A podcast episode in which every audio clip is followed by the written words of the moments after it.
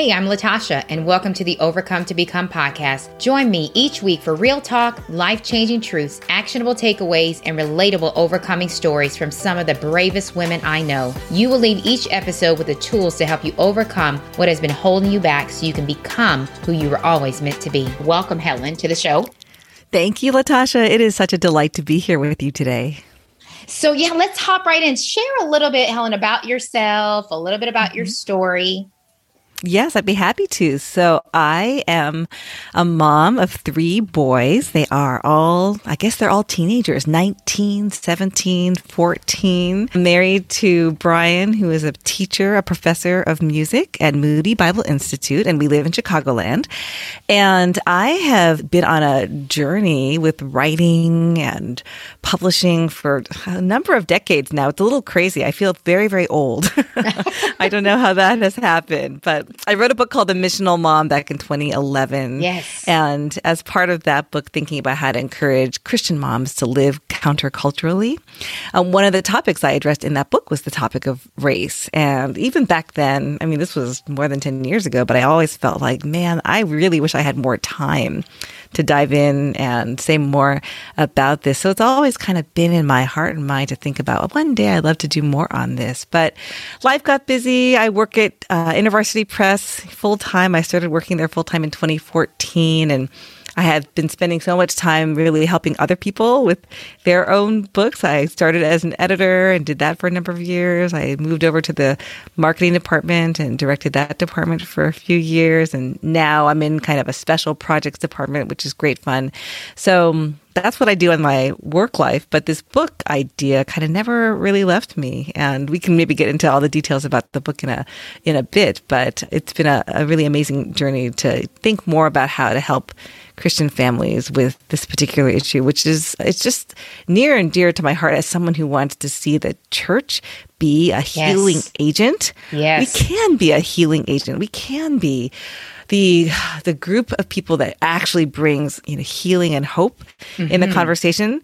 But I feel like we've fallen short, and we can talk more about that as well. So our book is just maybe one attempt to help the church to move in the right direction, if at all possible, with our understanding of racial issues, racial yeah. justice, and racial reconciliation. Yeah, I mean, it is a wonderful attempt. Mm. And so I have read through the book and have been so informed. And I was saying that before we hopped on to the interview, have learned so much. And I am screaming from the mountaintop. Every parent needs to have this, mm. uh, you know, book in their hands. Whether you are a parent, parent to be, an aunt, uh, a grandma, mm. you know, mm. you're, in, you know, have kids that you're a teacher, an educator, and needs to read this book. And so you spoke a little bit about how you felt compelled so why and i know with some time passing and things of that nature mm. so how did you and michelle decide to write this together and then mm. how did hmm. all of that come to right now yeah that's a, a fun question to answer so you know as the years went by and i kept feeling that burden inside that this book has to be written i also felt a concurrent tension of I, I really want to write this in community with someone i mean the issue of race is such a challenging one. And yeah. I just knew that this is the kind of thing that you want to write with someone alongside you so you can support one another, bounce ideas off one another, test each other's ideas, make sure you're speaking truth. And I just felt like I don't want to do that alone. So I was in prayer, just God, you know, send the right person, send the right person. And it just never felt like I knew who that right person was. But then in February of 2020, Michelle and I both were invited to speak at a conference that our mutual friend Vivian Mabuni had love created. Love yes, Vivian is wonderful. So she had launched a ministry and an event called Someday is Here to support mm-hmm. Asian, yeah, to support Asian American Christian women leaders. And Michelle and I had known each other on social, but had never met in person. And there's just something about meeting in person that just catalyzes relationships to another level. So we got a chance to meet there. And I didn't think about the book at that time. We just got a chance to meet. But then weeks later, after the event, as I was again, just, all right, Lord, I feel like there's so much that needs to be said. And I just need to know if there's someone out there you want me to write this with. I went to sleep and I don't usually remember my dreams. I know we all dream, but I'm not someone who remembers my dreams. But that particular night, it was just crystal clear as I woke up that God, Michelle's name just kind of popped into my head. Wow. So I said, okay, all right, Lord, I, I don't know if this is the answer to prayer, but let me reach out to her. And long story short, over time, as she began to go through her, her own discerning process of, is this something that the Lord is bringing to me to do? We came to that conclusion that the Lord was guiding us to write this book together. And it was so smooth. I mean, I don't, I don't know how other people's processes of writing books together is, but for us, it just was so easy. Mm. It was mm. so clear. Okay, Helen, you take these topics uh, and chapters and take the lead, and Michelle, you take the lead on these chapters. And then, of course, we read each other's chapters and interject and add and all those good things as co writers. But it was such a smooth process. And I feel very, very blessed that she said yes to that. This is very much a fully joint project between us both. And for both of us, just such a, a heart longing to see growth and healing and hope in the church on this topic. So it, that's kind of the backstory of how it came to be. And you can tell because it is seamless. Mm. Uh, it, it is very seamless from posture to posture, which I'm going to talk about mm. now. And I was so mm-hmm. taken. Mm-hmm with the names that you've named each chapter, a mm-hmm. posture. Mm-hmm. And so, share with us the thought process behind um, why postures. Mm. Well, we owe a, a, couple of nods to Andy Crouch. So, Andy Crouch is the author of the book Culture Making, as well as the author of the book The TechWise Family. And so, that phrase, the TechWise Family, was something that stuck in my head as being, oh, that's a really neat title. We need a book like this on race. Yeah. And that's kind of how the title of our book came to be, The Racewise Family. But one of the things that Andy talks about in culture making is this idea of the difference between gestures and postures. And if you want a full articulation of his thoughts on that, the, his book Culture Making talks about the difference. But essentially, gesture is more like you do this and you do that kind of thing, whereas a posture is a little more of an open, receptive kind of a way of being, not like trying to impose, impose on other people, but just kind of an openness to trying to have a, the right mindset. So that's kind of where the idea of, of postures comes in. It's not, you should do this, you should do this, you should do this ah. kind of a ah. thing, but more yeah. of a gracious, learning kind of a stance where we're trying to say, we are sojourners along with all of you reading in this journey of trying to understand race. And we're offering these postures as a way to be with the recognition that postures are meant to be fluid and sometimes you have to adjust and, and sometimes you have to change and sometimes you have to be willing to, even in your own learning, grow and move. And that's just part of the process of learning. So anyway, the, I, the word posture is meant to communicate all all of that, a learning kind of a stance versus a like a a very kind of diet, just diff, a hard, difficult kind of frozen mentality. I don't know if that helps to explain. Yes, it does, and it's needed. As you were talking, I thought you know there's been especially uh, over these last couple years, there's been a lot of talk and you know uh, opinions and other things out there, direction, mm-hmm. guidance, etc. Mm-hmm and some of it does sound and come from that you should mm. hard, like you said, type of and and we all know that, you know, when you're talking you know, especially about a topic like this, where you're really trying to encourage someone to change their heart, right? Yes. Yes. Change at the root, do a paradigm shift, not mm-hmm. just take on, uh, you know, a trendy topic or just say you mm-hmm. like it, but really digging in deep into the way that they were raised yeah. the way that they were taught, the things that they were told were correct right. for a long time. And then now you're saying, well, can you be open instead of mm-hmm. saying you were raised incorrectly? Right. your parents didn't know what they were talking about. it's more of what I was reading. It was more of like open your your hands, mm-hmm. open your heart, and take an introspection. Right. Mm-hmm. Take some time to look mm-hmm. to, to look inward first, and and question. Yes. A lot of questioning of where did that come from? Mm-hmm. How did you come to that conclusion? What are your fears, etc. Yeah. Is, is that yeah. what you all were kind of hoping that people would come into and then into that heart change? Absolutely. I mean, I feel like you understand it better than even I've explained it. So, yeah. uh, but yes, I mean, I think when it, in a topic like this, it can be so daunting and yeah. scary, and yeah. uh, and it is. It's a tough. It's a tough topic, and that's why so many Christian families and parents avoid it, which I understand. Yes. It just feels too scary to tackle. So yeah, we definitely wanted to have that kind of mindset going in. We wanted to create a hospitality to entering into this conversation where you felt safe and you felt welcome. You felt allowed to make mistakes and allowed to ask questions and allowed to admit you don't know everything. We don't know everything. I don't know everything, certainly. And I'm still growing Absolutely. and learning and changing too. So we wanted to try to kind of establish that type of um, mindset and that type of context for people as they were reading the book. And so hopefully that language of postures and just the language throughout helped to do that. Absolutely. And so then in, in, thinking about us as Christians and our walk with God, I love how, and it really is, you know, uh, my heart is happy on one end and kind of mm. sad on the other. I, I grew up mm-hmm. in the mm-hmm. church, but never really was race and God combined together and spoke yeah. about, you know, in one setting together, right? And shown yeah. how the two are connected. Not only that, but that how God is intentional about it, right? It wasn't oh, a mistake. Right. It wasn't like he was like, "Oh, you're going to be of this hue or this mm-hmm. background, etc." It was intentional, and so I yeah. love how you all reference scriptures and Revelation and all throughout the Bible where God mm-hmm. was mm. very intentional.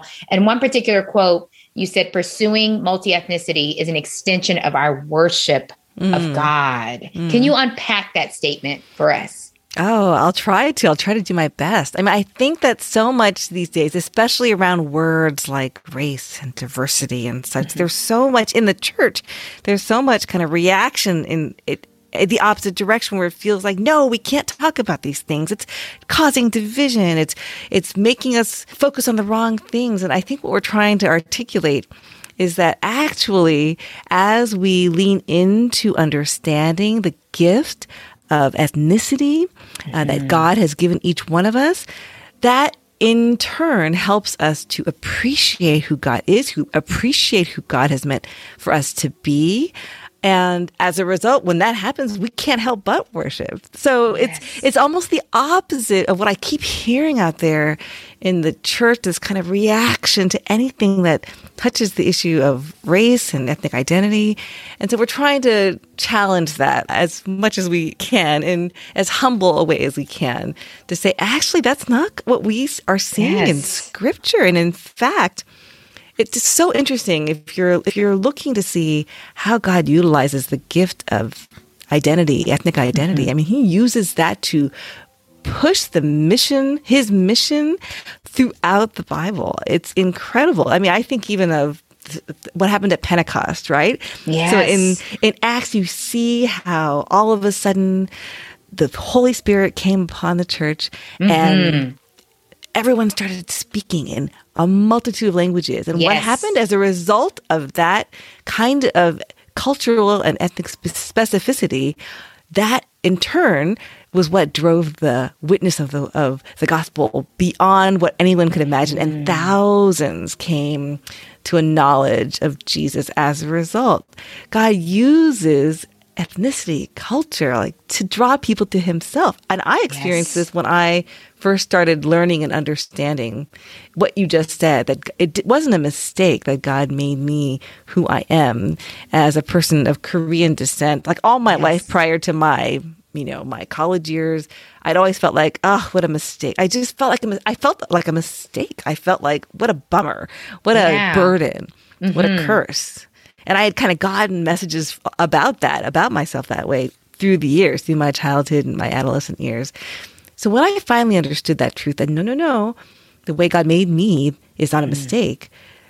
Again, I just opened myself up to such a posture of worship and praise. Like, oh, thank you, God. I understand now that I'm not a mistake. The, my cultural background is not a mistake. It's a blessing yes. and a blessing so that I will bless others. Like, there's an intentionality behind that. And that's partly what we're trying to communicate in this book that no matter how God has made you, whether you are, and we all have, uh, particular cultural elements to our background. Each one of us, you know, all of us have mm-hmm ethnic and cultural uniqueness.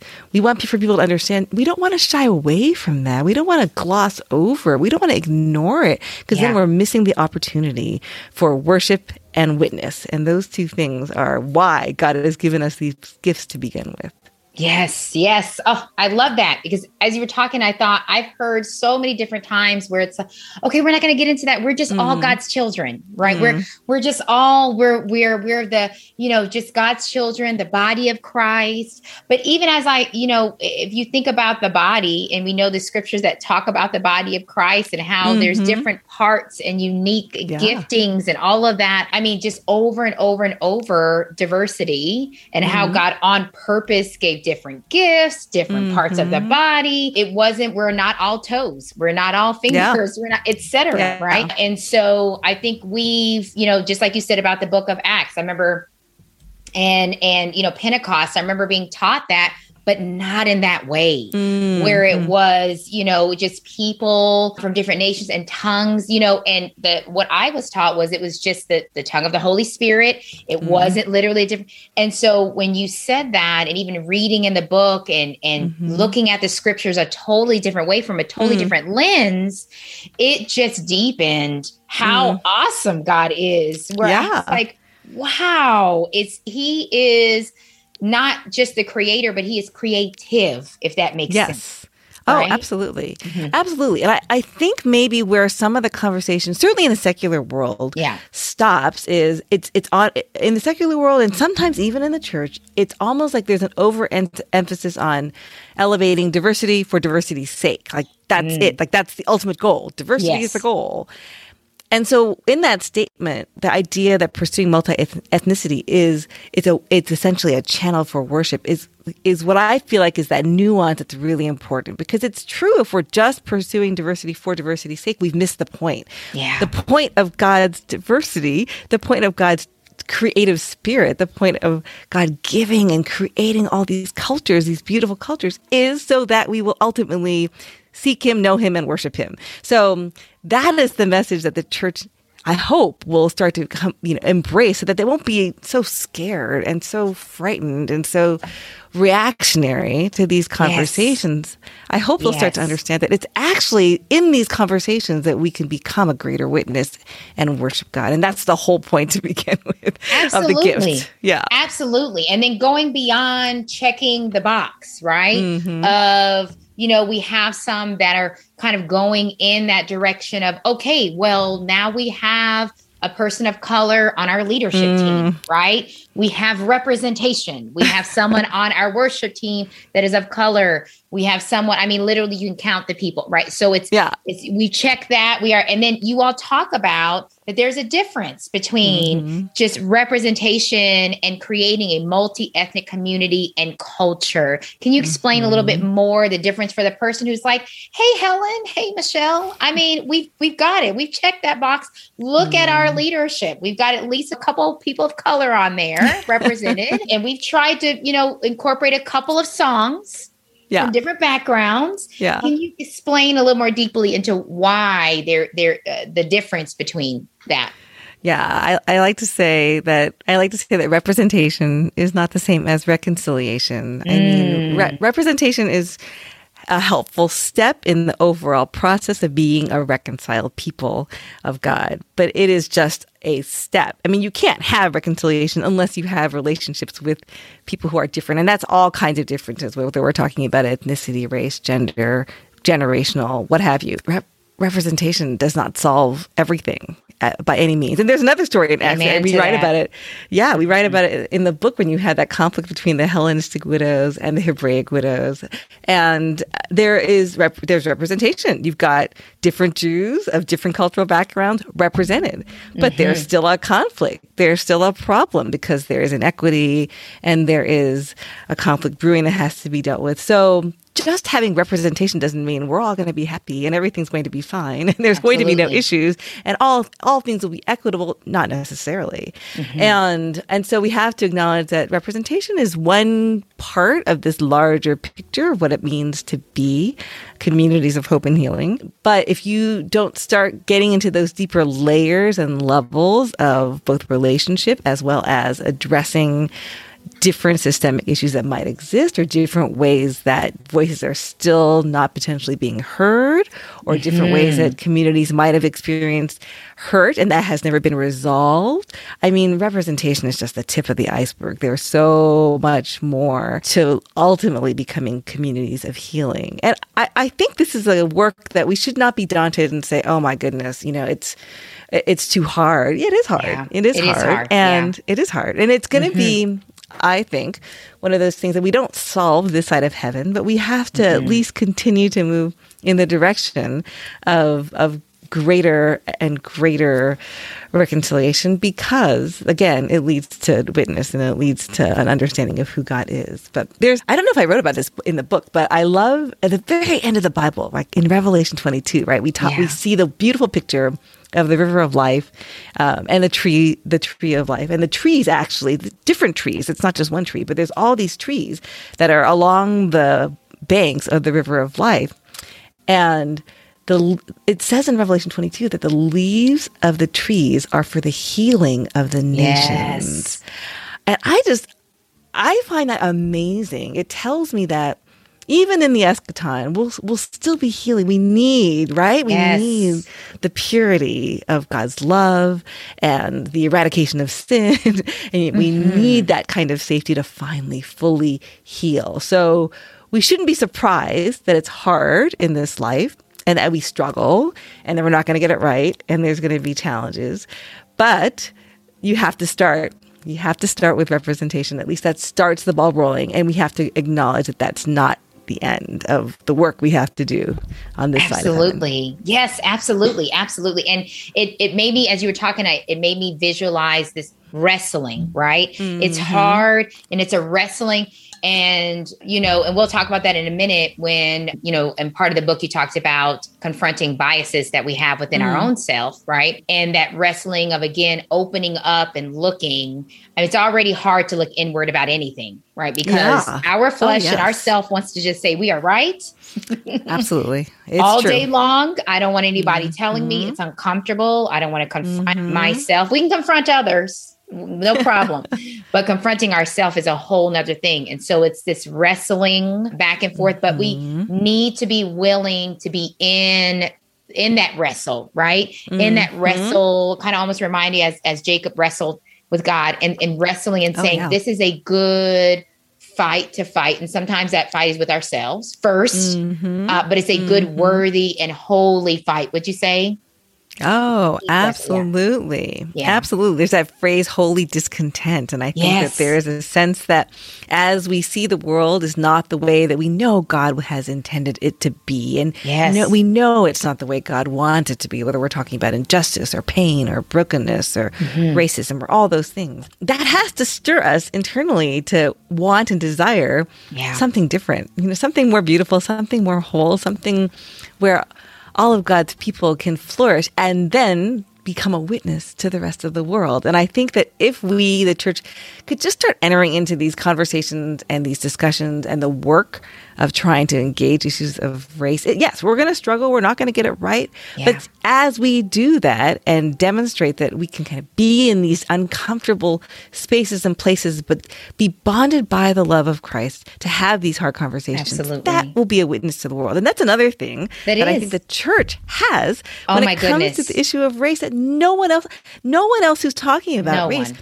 Can. Ha- they don't have that. They don't have the love of Jesus. We have the answer. We, we do. have Christ. Absolutely. We have Jesus, and I, I, yeah. I that I don't mean to sound. I mean that in truth. I mean, there's no other way when you're having some of these really, really hard conversations where you feel really frustrated at the other person who doesn't yes. understand, but you're both bonded by the blood of Jesus, then you're, you know, you have that as a foundation to build on. And as you lean into that connection, that's what allows you to have that way forward the hope and healing but absolutely the, the, church has the answer we just have to be yes, willing to enter they those do. hard conversations. Yes, yes, we do. And and you know, I I was in a conversation with someone. I said, you know, the world and those who don't know Christ are no longer mm-hmm. impressed with how often we go to church. Mm. They're not impressed with yeah. how we dress when we go to church. All the things, you know, all, all, those different things, they're not impressed with that, right? But the mm-hmm. word tells us that they will know that we mm-hmm. are his mm-hmm. disciples,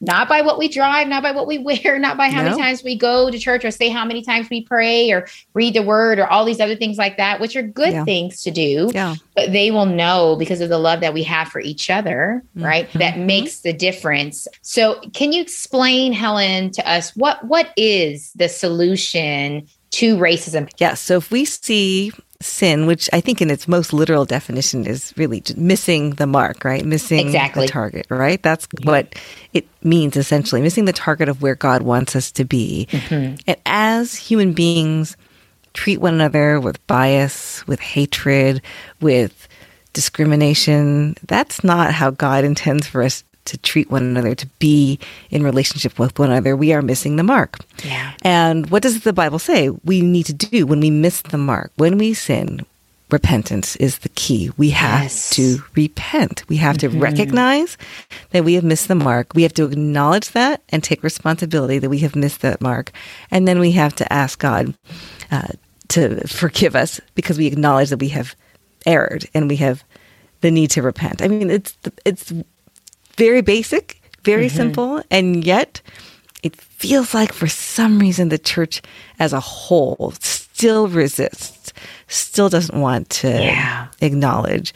So we have to first repent. I mean, there's just mm-hmm. no way around that. We mm-hmm. individually, mm-hmm. we corporately, those things have to happen. And it may not happen as a whole. It may be that some of us are there further along than others. So those of us who have learned that have to be, bear witness to why that process and it's a continual process right it's like a daily process it's not yes, a one and done absolutely. thing yes mm-hmm. not a one and done thing so we are constantly confronting areas of our own missing the mark that we have in the way that we think about other people the way we treat other people like all of that is a daily discipline but repentance is really the key we have to own our areas where we've missed the mark and we have to ask the Lord um, for His forgiveness, and then we have to turn away. That's the other part of what it yes. means to repent is turning away, metanoia, turning away from yeah. that those behaviors, those thoughts, or those omissions of behaviors and thoughts that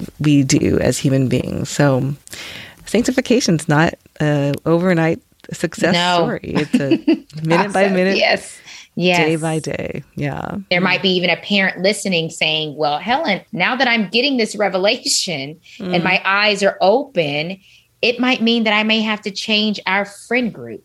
Oh. I might have to change where we worship. I mm-hmm. might have to make decisions. It's going to be super uncomfortable. Yeah. Uh, uh, and it's overwhelming. Mm. If I'm in a place where now my eyes are open, but everybody else around me, they're not willing for their eyes to be open, speak for a moment to that person, to that parent who's listening, and they're in this place where they're like, I know what to do, mm. but I'm afraid. Mm, mm. Wow, that is so real. And I think that's probably a journey that more and more mm-hmm. Christian families and Christian parents are on. So I empathize with that. And no one wants to live in fear, for sure. At the same time, we're called to count the cost and yeah. we're called to carry our cross. Mm-hmm. And no one was promised, as a follower of Jesus, an easy journey. There are times I've had to make choices that haven't made my parents, for example, happy for one reason or another, or other friends happy yeah. for one reason or another. But I know in truth that I have to make those choices, hard as they are. Yeah. Because that is what God's calling me to do. And it's, it's not easy. It's not easy mm-hmm. to face rejection from different people who are important in your life. It's super hard. So I, I can I can totally totally empathize with how hard it can be. And yet at the same time, there is something about the refining power of Christ and what he can do, even as you're going through those kinds of hard choices that you mm-hmm. make, where when you make them, he honors that yeah. risk. You know, he honors that choice. He'll bring other people into your circle, into your life where there can be more solidarity that'll help equip you with encouragement and the support you need to withstand some of the areas of relationship that might be in deterioration because of following after God's truth. So Yeah. I, I wish I could tell you that it's going to be easy to make those hard calls. Yeah. I, I, I can't lie. I mean, it, it's not. Uh, And, and sometimes it's a lifelong battle of misunderstandings or people don't understand where you're coming from, your, where your heart is. But if you are right with the Lord and you can say to Him, I, I know you called me to this direction. I know you're revealing this truth to me. I, mm-hmm. I can't stay where I was before Yeah. if you are being obedient to that journey, even if others misunderstand you, as long as you are secure in the knowledge of what God has opened up to you and the path He's giving you, it's okay if you're misunderstood. We are told that we're going to become Yes. persecuted. We're going to experience all that kind of pushback. So you should expect it, you know, if you're Yeah. following after God's truth in this area. Mm-hmm. My daughter, when she was, I think, five years old, she was in kindergarten, that her skin looked like poop. Oh my God. And I remember I'm her so coming sorry. home and telling me that. And, you know, mm-hmm. first I was enraged. I was, I remember just tearing up and just thinking, oh my gosh. And, but then there was a part of me, Helen, that, you know, I thought, you know, the mom, of course, Bear came out and I was like, what did he say? Mm. You know, and then the other part of me thought, this child does not know at five years old, he doesn't know what he's saying. Right. Yeah. And I'm pretty sure those conversations are not going on in the home like they Right. should. And there's several times in the book where you talk about, you know, situations and stories where the parents are like, well, we don't tolerate that in the mm. house. We don't tolerate, but you're also not talking about it, Correct. right? You don't tolerate it, but you're also not talking about it. I know you agree. I'm preaching to the choir as parents to wrestle with that because Yeah. we're raising children that will follow our behaviors. Yeah, absolutely. And what you just said earlier about if we're, as parent, if we're not talking about it, if we're not addressing it, they're going to learn from somewhere. They're Yeah. going to learn from their friends. They're going to learn on the playground. They're going to learn in their schools. They're going to learn from the culture. Yes. And if the culture is not actively teaching our children to be aware of difference, but not to be scared of those differences, if Yes. the culture around them is not teaching them to stand for unity and healing and hope and, and to pursue relationships with those who might look different, to be able to find the shared humanity that we have with one another, if, if they're not being actively taught that, Yeah. our this is where I think our sin nature comes in. Um, studies show that human beings just prefer to be with those who are similar to them That's in all true. kinds of ways, but particularly in terms of our ethnic background and our racial categories. It's just birds of a feather flock together. There are so many studies that show this. In fact, even in schools that are considered diverse, like the mm-hmm. more diverse a school is, sometimes the more those commonalities are reinforced, you'll start to see like clusters of kids just like bond Yes. together with who they are alike with because that's the comfortable place. So that's what our nature um, draws us to, and then our culture often reinforces that. So we, as parents, have to do the work of actively countering those messages. We can't trust that our kids are just going to learn because we don't hate people who are different from us. We don't actively have any prejudice. So our kids are going to be fine. That's actually not necessarily true. You don't know what kinds of messages they might be absorbing all around them. That's true. Absolutely true. And so there was a story in there about a posture in there mm. where you all discussed about bias mm. and, you know, confronting your own personal biases. And you shared a story of a time when mm. you were a cashier. Can you share that with Yeah. us and, and what occurred during that? Yeah, it's a painful story, but I will share it because again, that's that's just part of our own learning process is being willing to own when these kinds of moments happen. So yeah, I was working as a cashier in my mom's my mom's store. She had like a sandwich store. And uh, there was a particular woman, black woman, middle-aged black woman, who would come, and she would buy her her sandwich or her sandwich in a candy bar, and she always had this very sour, dour expression on her face. And she, it, my mom was very typically very very frugal about how she would give out supplies for better or for worse. So she wouldn't mm-hmm. want me to like na- just give out bags and napkins and things. She would want me to wait until people asked for them, so she would save some money. So this particular woman would ask for a bag, but do it with such a like a angry kind of voice. Mm. You know, we never had a conversation. We didn't know each other. So my my bias and my assumption was that well, she must not like me because of the fact that I'm Asian. Like my mind just kind of went there mm-hmm. for no reason. I, I couldn't think of any other reason. Why would she be so just so dour and so negative, you know, when we don't even know each other. So I I just made that jump in my own conclusion. I, I felt I write about this in the book. I, I felt one day, you know, because I was seeing her like every day, every day, every day. I could, I'd see her, and I'd have, I'd see her just sour expression whenever she came to that cashier. So, I felt the Holy Spirit just prick me one morning and say, "Talk to her, talk to her. Don't assume you know what her story is." Mm. So, so I tried to do that. The next time she came, I just said, I I'm sorry I'm always asking you if you want a bag. It's just the way my mom is. She wants me to to ask.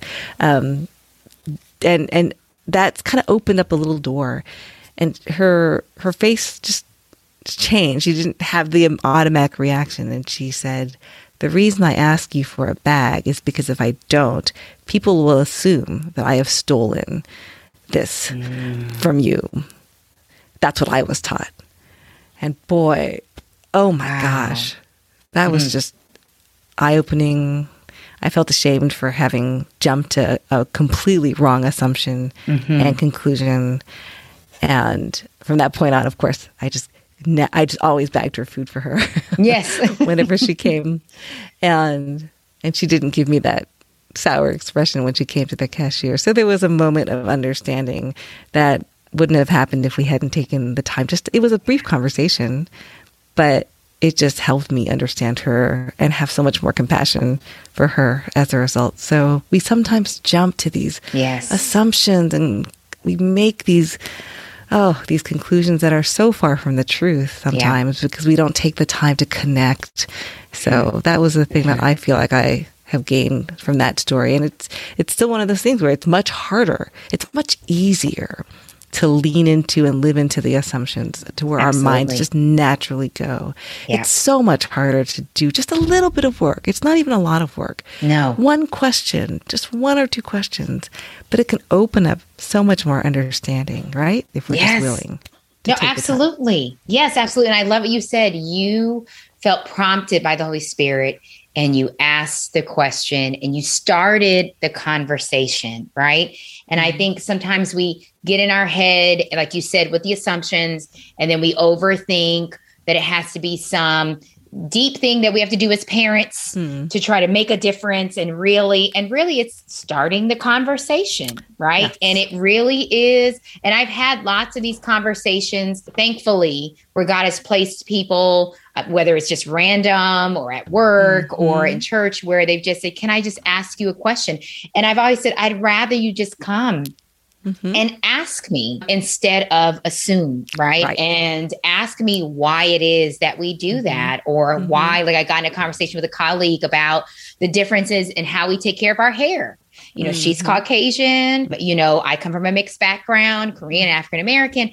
And mm-hmm. so, you know, I talk to her about my journey of how I've learned how to take care of my hair and the difficulties my mother had when I was mm-hmm. little of how to do my hair. And then she talked about hers and, you know, the assumptions of how many times we wash our hair. You don't wash mm-hmm. your hair, little things when you're mm-hmm. younger. And I've even talked to my daughters about, hey, when a young, you know, a classmate comes and she touches your hair, start a conversation with her. Mm and say, you know, why are you curious about hair? What do you want to know, etc. You yeah. know, it's Good. and have that conversation. But that's how you start, and that's how you make a difference. I think sometimes we feel so we want to change, we want to do so many things. How can I just change the world? It starts with that conversation. Don't you agree? Mm-hmm. It's that mm-hmm. one little conversation. She had clarification from you that day. You had clarification from her. That's how mm-hmm. it starts. Yeah. Yeah. So there is that step of our just recognizing and owning that we all have assumptions and biases. We just Yeah. do. And we do. no shame no shame in that. I mean, it's just part of us being fallen Yes. creatures. We are not perfect. So of course we're going to have some of those uh, assumptions that we make that are not truthful. And just own that because it's true for all of us and recognize that okay, we are all in that same place of having different biases, different different assumptions that we make. Be open, the posture of openness, we've talked about that a lot. Just openness to recognizing and asking the spirit to just prompt us when we maybe on that pathway of leaning into an assumption mm-hmm. versus just being open to connection, conversation, clarification, and deeper knowledge so that we can appreciate one another. Absolutely. Absolutely. So, Helen, tell us what is your hope, you and Michelle's hope for every mm. parent that reads the Race Wise family? Mm. I hope that it will be. It certainly is not the end all be all. It certainly is not the mm-hmm. only thing that they should they should read on this topic. But I do hope it will give some clarifications and and greater safety to know how to even engage with these issues, both personally and with their children. Mm-hmm. I hope it will. I guess lower the barriers that I think exist for parents and families right now to engage on this topic. Mm-hmm. I hope it will reduce the fear and anxiety. We talked about fear Yeah. earlier. And I hope it will give every person and every family who encounters the book more confidence to know that actually, as we engage with this topic versus avoiding it, that will allow us to be used by God to be vessels for that hope and healing that we keep saying hope and healing, hope and healing. Like that's what I want Christian Yes. families to be. Families, I think, have an opportunity to do this in a way that's different because children are open. Like children, Yeah. Oh, yes. Mm-hmm. I think are just so much. In some ways, they're less rigid than we adults can be. So it's sometimes as we watch our children learning, we can learn Yeah. alongside and come to an easier pathway of transformation because we're seeing them embrace some of these truths quicker than sometimes we can Oh, yeah. adults. So I think that Christian families can really truly be the vanguards here in this whole area of what does it mean to tackle and battle racism in all its forms. Christian families could be the ones to really help guide us and lead us, and kids in particular, Yes. as we are talking about these issues. So I hope that happens. I hope that we can see on this side of heaven more Christian families not being scared by the topic, mm-hmm. not being defensive, but just being mm-hmm. open. Postures of openness that will help take us forward as the church and be a greater witness to what God mm-hmm. has in store for the church in this in this particular conversation in the world. I want to transition to a few rapid fire questions for the listener. So tell us, Helen, what song has been on repeat lately for you? I watched this uh musical recently. I watched The Greatest Showman, which I'd never watched. I love. Oh, you had just seen it for the first time? yeah, yeah, yeah. Oh, I the I soundtrack I love.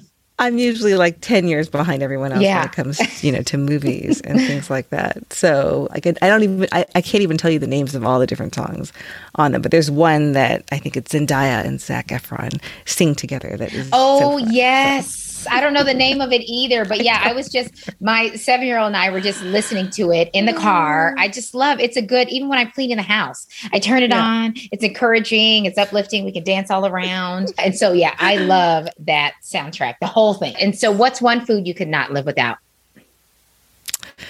Oh boy. So there's junk food and there's healthy food. Which one do Yeah. you want? You give us one of each if you'd like. my, my Achilles heel junk food wise, jelly bellies and particularly Really? cotton, cotton candy. Oh my gosh. It's like my, it's my, it's, it's so bad for you. It's like so bad for your teeth. It's so bad for everything. I cannot live without. Um, food wise, I just it's hard for me to pick one. I just love I just love Asian food, all kinds, all Yes, different kinds same. of Asian food. I cannot live without some sort of proximity to Asian food. It can be any kind. It can be Korean, Japanese, Chinese, Thai, Vietnamese. I mean, on and on. I just love it all. So I know earlier I said I would ask you, uh, kimchi wise, do you make your own kimchi? Do you love kimchi? I'm not going to assume. Yeah, Do you love yeah. kimchi? And then what's your favorite? I do make my own. I only learned recently, pandemic okay. life, right? We are all learning yes. new skills. So I was like on a fermentation journey. So I did sourdough, sourdough and kimchi. So I learned from my mom initially gave me, I mean, it was hard because she doesn't write anything down. Same right? with my so mom. Yeah. Doesn't write mm-hmm. anything down. So yeah. she tried to communicate and she's not local to me. So she was trying to communicate just, you know, by, by phone calls and FaceTime. Yeah. and I was trying to write down what she was thinking would be kind of proportions. But over time, I've tried to experiment and, and, learn. So I do love to make it because it tastes so much better. It's a pain. Oh, it, it does. Time, oh, it's a long process. Yeah, mm-hmm. it's it a long. Time. Yeah, but yeah. it's worth it. So I, I just, just you know, basic cabbage kimchi, and I love cucumber kimchi too. Those are the two yes. that I like. yes, make. yes, and cucumber is not as arduous. Uh, no, yeah, Mm-mm. you can. It's a quick little. My husband loves mm-hmm. it. Quick mm-hmm. little. I just made some a couple weeks ago. Quick little yeah. kimchi, and I keep a bowl yeah. and just eat off of that. Last one. What makes you smile? Oh gosh, there's. I, I don't know if I can. I can. I don't know if I can say this quickly. I think whenever I see my kids kind of flourishing in who God has made them to be, I can't mm. help but smile. Yeah, yeah, I'll end it there. That is a blessing, a true blessing. So, Helen, the book is out today when this airs. It, it, will be may 17th and so book launch day. So tell the listeners please how can they access a copy of the book? And then how can they connect with you? All of those things. Well, hopefully, the book is available everywhere books are sold. So, Amazon, local retailers, independent bookstores, anywhere. So, if you want to support independent bookstores, you can go to indiebound.com to find your local stores that might have it. But of course, the big retailers will hopefully have it as well on Amazon, certainly as well. So it should be easy to find if you want it. Hopefully, you can find it without any problem. And then I am at Helen Lee Books, is my handle on all the major um, social media platforms. And my website is also helenleebooks.com. So hopefully, okay. you can find me there. Thank you, Helen, so much. It's been a pleasure. And praying as this book is released, it's such a timely conversation, a timely book. And so thank you for the work. Thank mm. you for all that you're doing. I appreciate you. And most of all, thank you for your time. It was my pleasure. Thank you so much, Latasha.